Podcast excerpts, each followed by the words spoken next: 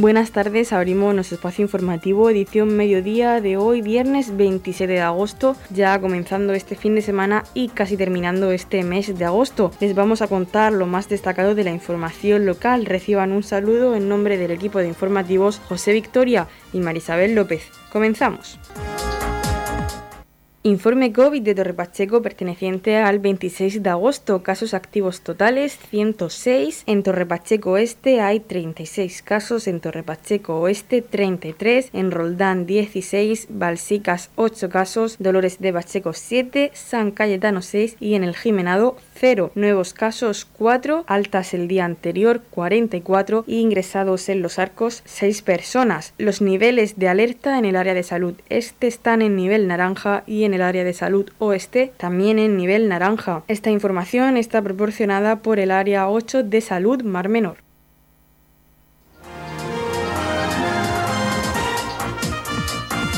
Edición Mediodía, el pulso diario de la actualidad local ha finalizado la Semana Internacional de la Huerta y el Mar de los Alcázares en su 49 edición, que se ha celebrado del pasado 14 al 24 de agosto. Ha sido todo un éxito pese a las medidas COVID. Hablamos con el concejal de festejos del Ayuntamiento de los Alcázares, José Carlos Castejón. Desde el Ayuntamiento de los Alcázares estamos contentísimos con la acogida que ha tenido la Semana Internacional de la Huerta y el Mar. Era una semana eh, difícil por el tema COVID era una semana que estábamos trabajando sin saber si se iba a poder realizar o no y finalmente no solo se ha realizado, sino que ha sido un éxito rotundo. Han sido más de 20.000 las personas que han visitado tanto el recinto de fiestas como el auditorio todas las noches para, para las actuaciones.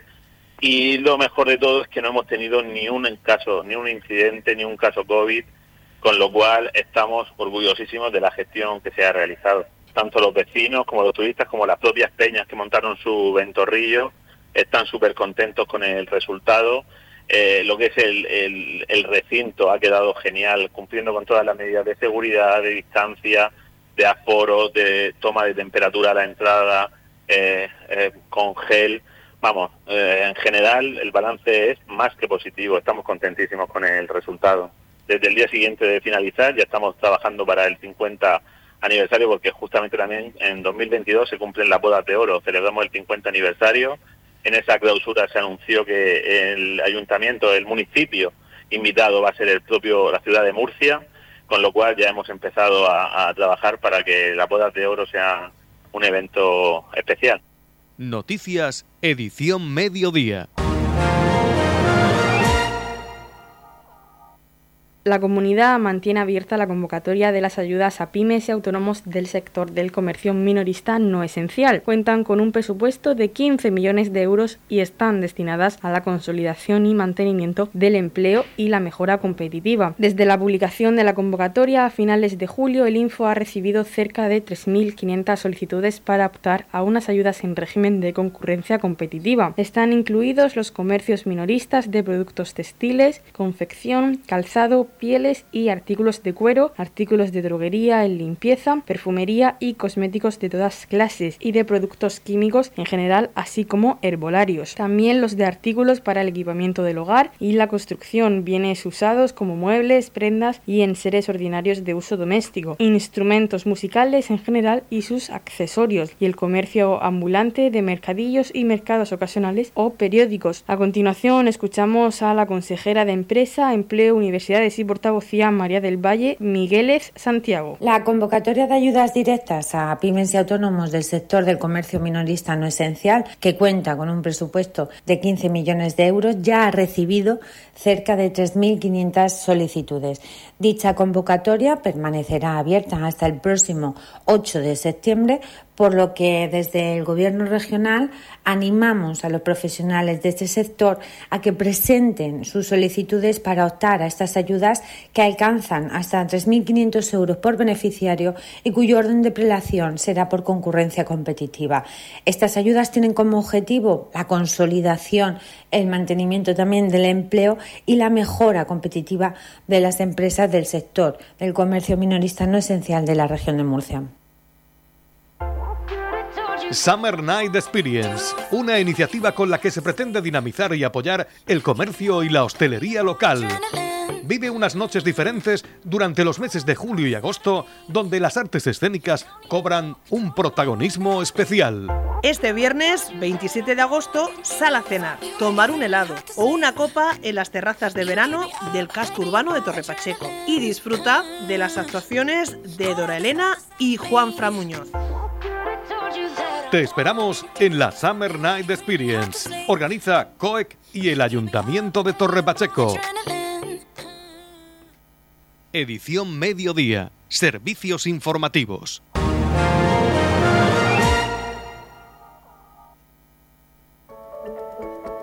En la comunidad de regantes del campo de Cartagena aplicamos las últimas tecnologías en sistemas de control y distribución lo que nos ha convertido en un modelo de gestión eficiente del agua gracias al alto nivel de concienciación de nuestros agricultores que trabajan a diario por la sostenibilidad y el respeto al medio ambiente.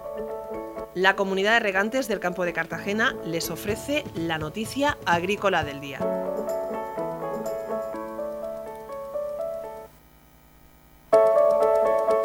En la noticia agrícola del día, los agricultores reivindican su papel en los planes para la recuperación del Mar Menor.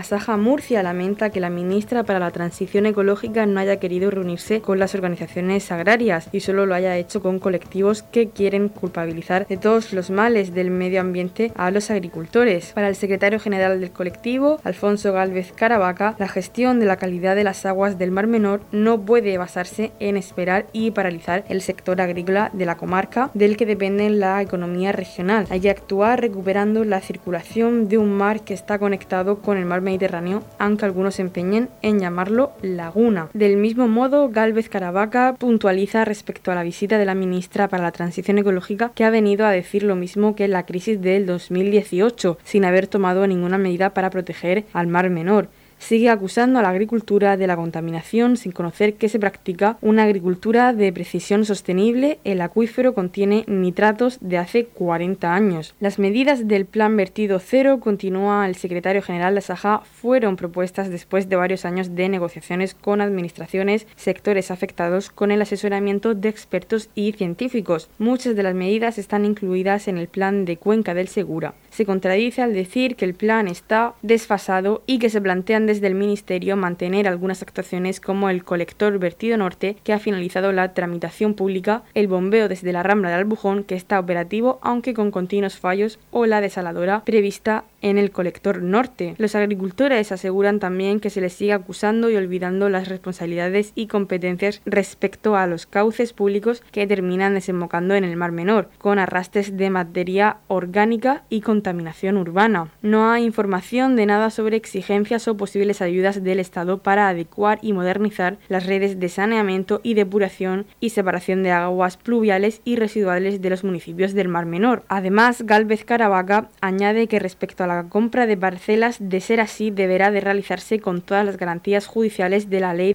expropiaciones forzosas y con justiprecio que contemple el lucro cesante del agricultor y no mediante procedimientos confiscatorios. Respecto a la Comisión Estatal para el Mar Menor, Asaja recuerda que la ministra Nerbona en el gobierno de Rodríguez Zapatero creó una comisión para el Mar Menor que no pasó de dos reuniones y no se llevó a cabo nada. Asaja espera que la ministra tenga en cuenta a los agricultores para dicha comisión por el bien del Mar Menor y del sector agrario regional y de España que es garantía de soberanía alimentaria. Y el sustento de miles de familias que contribuyen con el pago de impuestos al estado de bienestar, comenta Galvez Caravaca. Por último, Galvez Caravaca puntualiza que si la actitud del Gobierno respecto a la agricultura del, Mar Menor es una estrategia para acabar con los envíos de agua del, del, trasvase Tajo Segura, nos tendrán enfrente y tendrán respuesta de los ciudadanos en las urnas. Palabras textuales de Galvez Caravaca. En la comunidad de regantes del campo de Cartagena aplicamos los últimos avances en innovación y desarrollo al servicio de una agricultura de regadío eficiente y respetuosa con nuestro entorno. Por la sostenibilidad y el respeto al medio ambiente, Comunidad de Regantes del Campo de Cartagena. Edición Mediodía, Noticias.。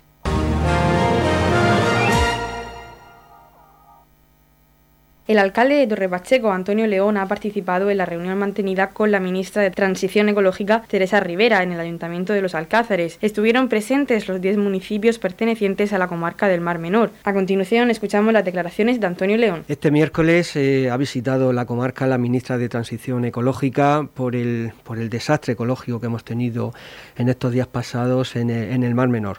Eh, concretamente nos, invitó a los 10 municipios que pertenecemos a, a toda la cuenca, a toda la comarca del Mar Menor, pues para tener un cambio de impresiones en el Ayuntamiento de los Alcázares y eh, la impresión por mi parte y por parte del municipio de Torrepacheco, yo creo que de toda la sociedad, es que estamos pues ya hartos de esta situación en la cual los políticos, tanto de un color como de otro, pues están echando las culpas mutuamente en cuanto a que las competencias son de uno o son de otro. Yo creo que, el espectáculo es eh, vergonzoso para toda la sociedad, así lo transmití en la, en la reunión, tanto a mis compañeros alcaldes de los, de los municipios vecinos como a la señora ministra, que no, que no podemos seguir así, porque el Mar Menor eh, precisa de actuaciones tanto de la Administración central como de la Administración autonómica y que, y que la imagen que estamos dando precisamente eh, la inacción de cada administración, precisamente porque piensa que las competencias son de otra administración, pues precisamente uno de los motivos por el cual eh, tenemos pues el desastre en el más menos precisamente este verano.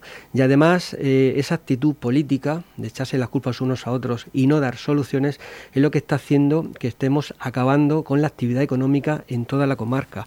Todo esto está perjudicando al sector turístico, al sector pesquero, al sector hostelero, al sector comercial, al sector agrícola, porque al final nadie querrá venir al Mar Menor, nadie querrá pasar sus vacaciones junto en esta comarca, nadie querrá eh, eh, comprar un pescado que está en el Mar Menor, nadie querrá comprar un producto agrícola que esté en esta zona, precisamente pues por esa, por esa eh, esa espiral de culpas entre, unos, entre los políticos de un color y de otro. Por lo tanto, yo lo que le pedí ayer a la señora ministra es que eh, cada administración actúe según sus competencias, porque están muy claras a quién le corresponden al ministerio y qué competencias le corresponden a la comunidad autónoma, y que por favor que salieran eh, claras ayer mismo, que precisamente tenían una reunión entre ministerio y gobierno regional, que quedaran claras las competencias de cada una de las administraciones y que cada una actuara.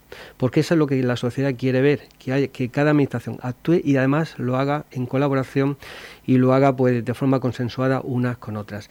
Y precisamente Torre Pacheco pues tiene que defender el, sector agrícola que también pues se le está culpando pues de ser uno de los responsables de la catástrofe ecológica que tenemos en el Mar Menor.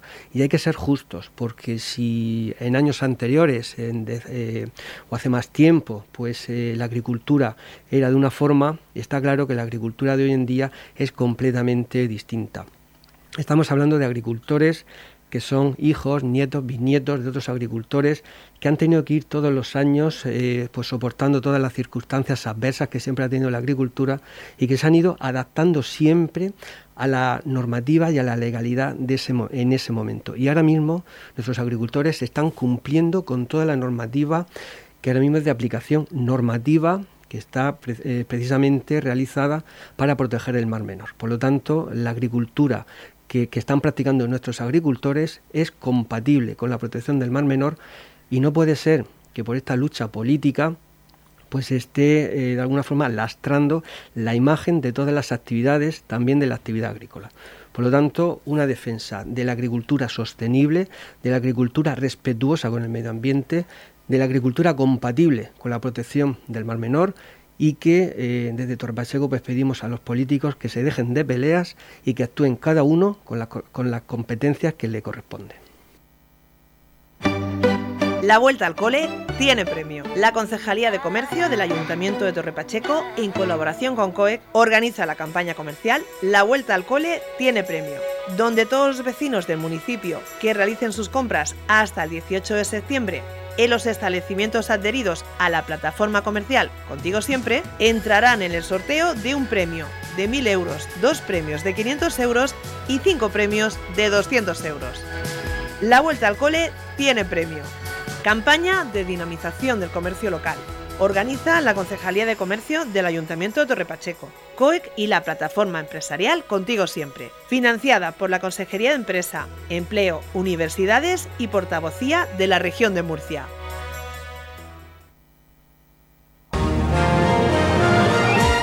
Edición Mediodía Servicios informativos. El concejal de Proyectos Europeos, Carlos López, ha presentado en el Ayuntamiento de Repacheco la nueva oficina de Proyectos Europeos. Esta oficina, que viene de la mano del proyecto EDUSIS y de Repacheco Tierra de Contrastes. La misión de la oficina será acompañar el desarrollo de la estrategia EDUSI y colaborar con el resto de servicios. Escuchamos a continuación al concejal. Un placer eh, estar aquí en el Ayuntamiento presentando eh, la oficina, la nueva oficina de proyectos europeos y proyectos estratégicos con la que va a contar el Ayuntamiento de, de Torre.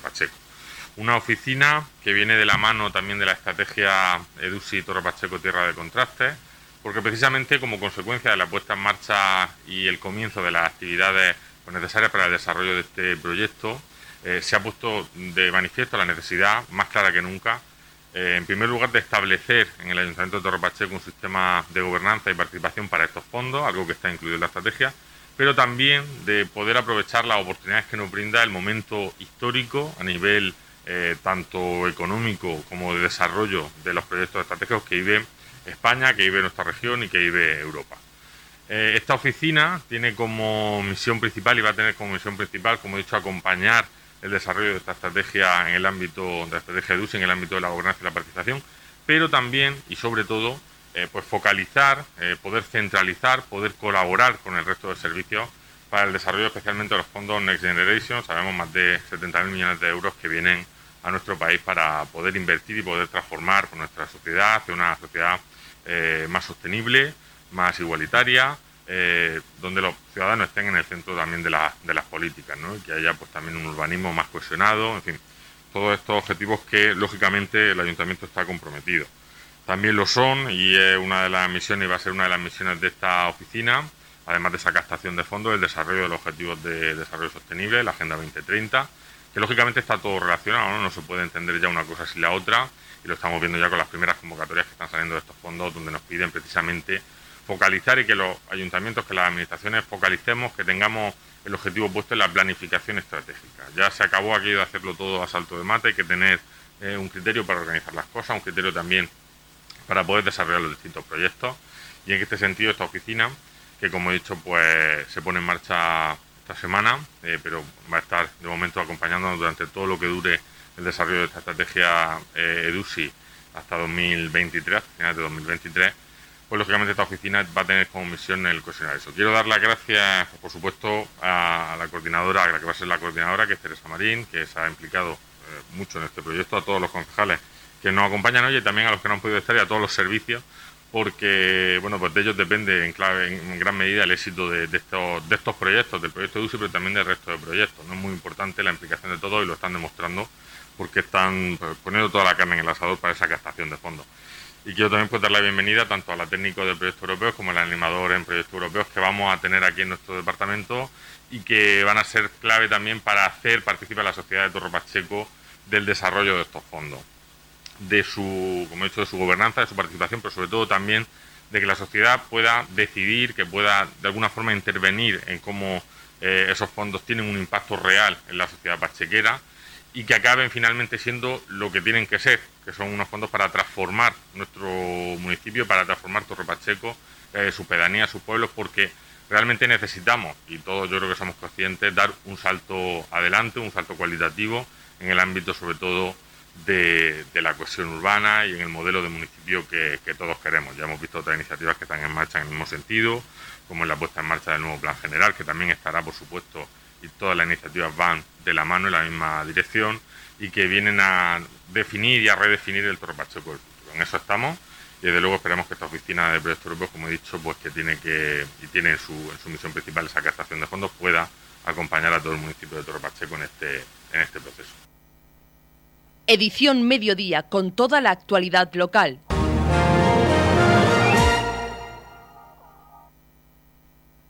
La Concejalía de Cultura ha convocado la decimocuarta edición del certamen de pintura al aire libre, paisaje y paisanaje que se va a celebrar el sábado día 11 de septiembre de 2021. Hay tres categorías de premios. Categoría A a partir de 18 años con premios a los de primer, segundo y tercer clasificado con 3.000, 2.000 y 1.000 euros respectivamente. En la categoría B de 12 a 17 años los premios son de 300, 200 y 50 euros. Y en cuanto a la categoría C de hasta 11 años años. Los premios son de 250, 80 y 50 euros respectivamente. Además, se realizará una exposición el día 18 de septiembre con todas las obras que se han presentado al certamen y estará en la Biblioteca Pública Municipal de Torre Pacheco hasta el 22 de octubre. Escuchamos al concejal de Cultura, Raúl Lledó, quien ha destacado que esta convocatoria correspondía al año 2020 y al final no se pudo realizar a causa de la pandemia del COVID-19. Hablar de cultura en el municipio de Torre Pacheco. El de Pedro Diego Pérez Casanova y es el cuadro que eh, forma parte de el anuncio de la portada de nuestro eh, de nuestra decimocuarta edición del certamen de pintura al aire libre, paisaje y paisanaje en Torre Pacheco. Un concurso que por diferentes motivos se suspendió hace años y que este equipo de gobierno recupera. Ya tuvimos la intención de recuperarlo el año pasado y por motivos, eh, por los motivos que, todos conocemos en cuanto a la, pandemia, pues tuvimos que eh, posponer para, para, esta, para este año 2021 y tendrá lugar el sábado 11 de septiembre eh, con motivo eh, dentro de las actividades del día eh, del municipio el 17 de septiembre de, este, de este año. La convocatoria pues, se hace en, régimen de, concurrencia competitiva para que todos aquellos artistas, tanto locales, regionales, nacionales e internacionales que puedan estar, interesados en participar en este eh, certamen de pintura, pues puedan venir a Torre Pacheco ese, el próximo, ese sábado 11 de septiembre y eh, sean capaces de capturar eh, cada rincón de nuestro municipio y nos den a nosotros la oportunidad de tener una jornada de convivencia junto con artistas y ver Torre Pacheco a través de los ojos del artista. Además, pues el objetivo de esto es también poder consagrar a nuevos talentos que seguro van a venir a Torre Pacheco y participar de este concurso. Un concurso que tiene unos premios muy, muy atractivos, es uno de los premios económicos eh, más interesantes a nivel, a nivel nacional, eh, con tres categorías. Eh, a partir de 18 años con premios de 3.000, 2.000 y 1.000 euros, eh, de entre 12 y 17 años con premios de 300, 100 y 50 euros y hasta los 11 años con premios de 250, 80 y 50 euros. Eh, premios muy atractivos, premios para un certamen de pintura que fue eh, de los más importantes a nivel nacional y que esperamos, estamos seguros que va a volver a, a ser uno de los certámenes más importantes de todo de todo el ámbito nacional. Todos aquellos cuadros, todos aquellos cuadros de los artistas que vengan a participar ese, ese, sábado día 11 de septiembre, pues van a formar parte también de una, de una exposición que se va a hacer también con motivo día, eh, del, del, día del municipio en la sala municipal de la biblioteca eh, y que será desde el día 18 de septiembre, donde además los premiados vendrán a recoger su, su, su premio, hasta el 20 de octubre en los actos de clausura del Día de la Biblioteca. Estamos repasando para usted la actualidad de nuestro municipio en edición mediodía.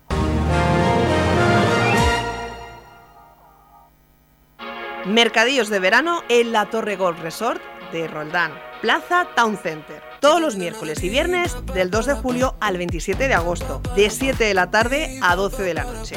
Mercadillo artesanal, moda, calzado, complementos y todo lo que puedas imaginar, con animación infantil, barras de comida y música en directo. Mercadillos de verano en la Torre Golf Resort de Roldán, Plaza Town Center. Organiza Asociación de Comerciantes, COEC y Mercados Torre Pacheco. Colabora Ayuntamiento de Torre Pacheco. Radio Torre Pacheco, servicios informativos. En la comunidad de regantes del campo de Cartagena aplicamos los últimos avances en innovación y desarrollo al servicio de una agricultura de regadío eficiente y respetuosa con nuestro entorno. Por la sostenibilidad y el respeto al medio ambiente, Comunidad de Regantes del Campo de Cartagena. La Comunidad de Regantes del Campo de Cartagena les ofrece la información del tiempo.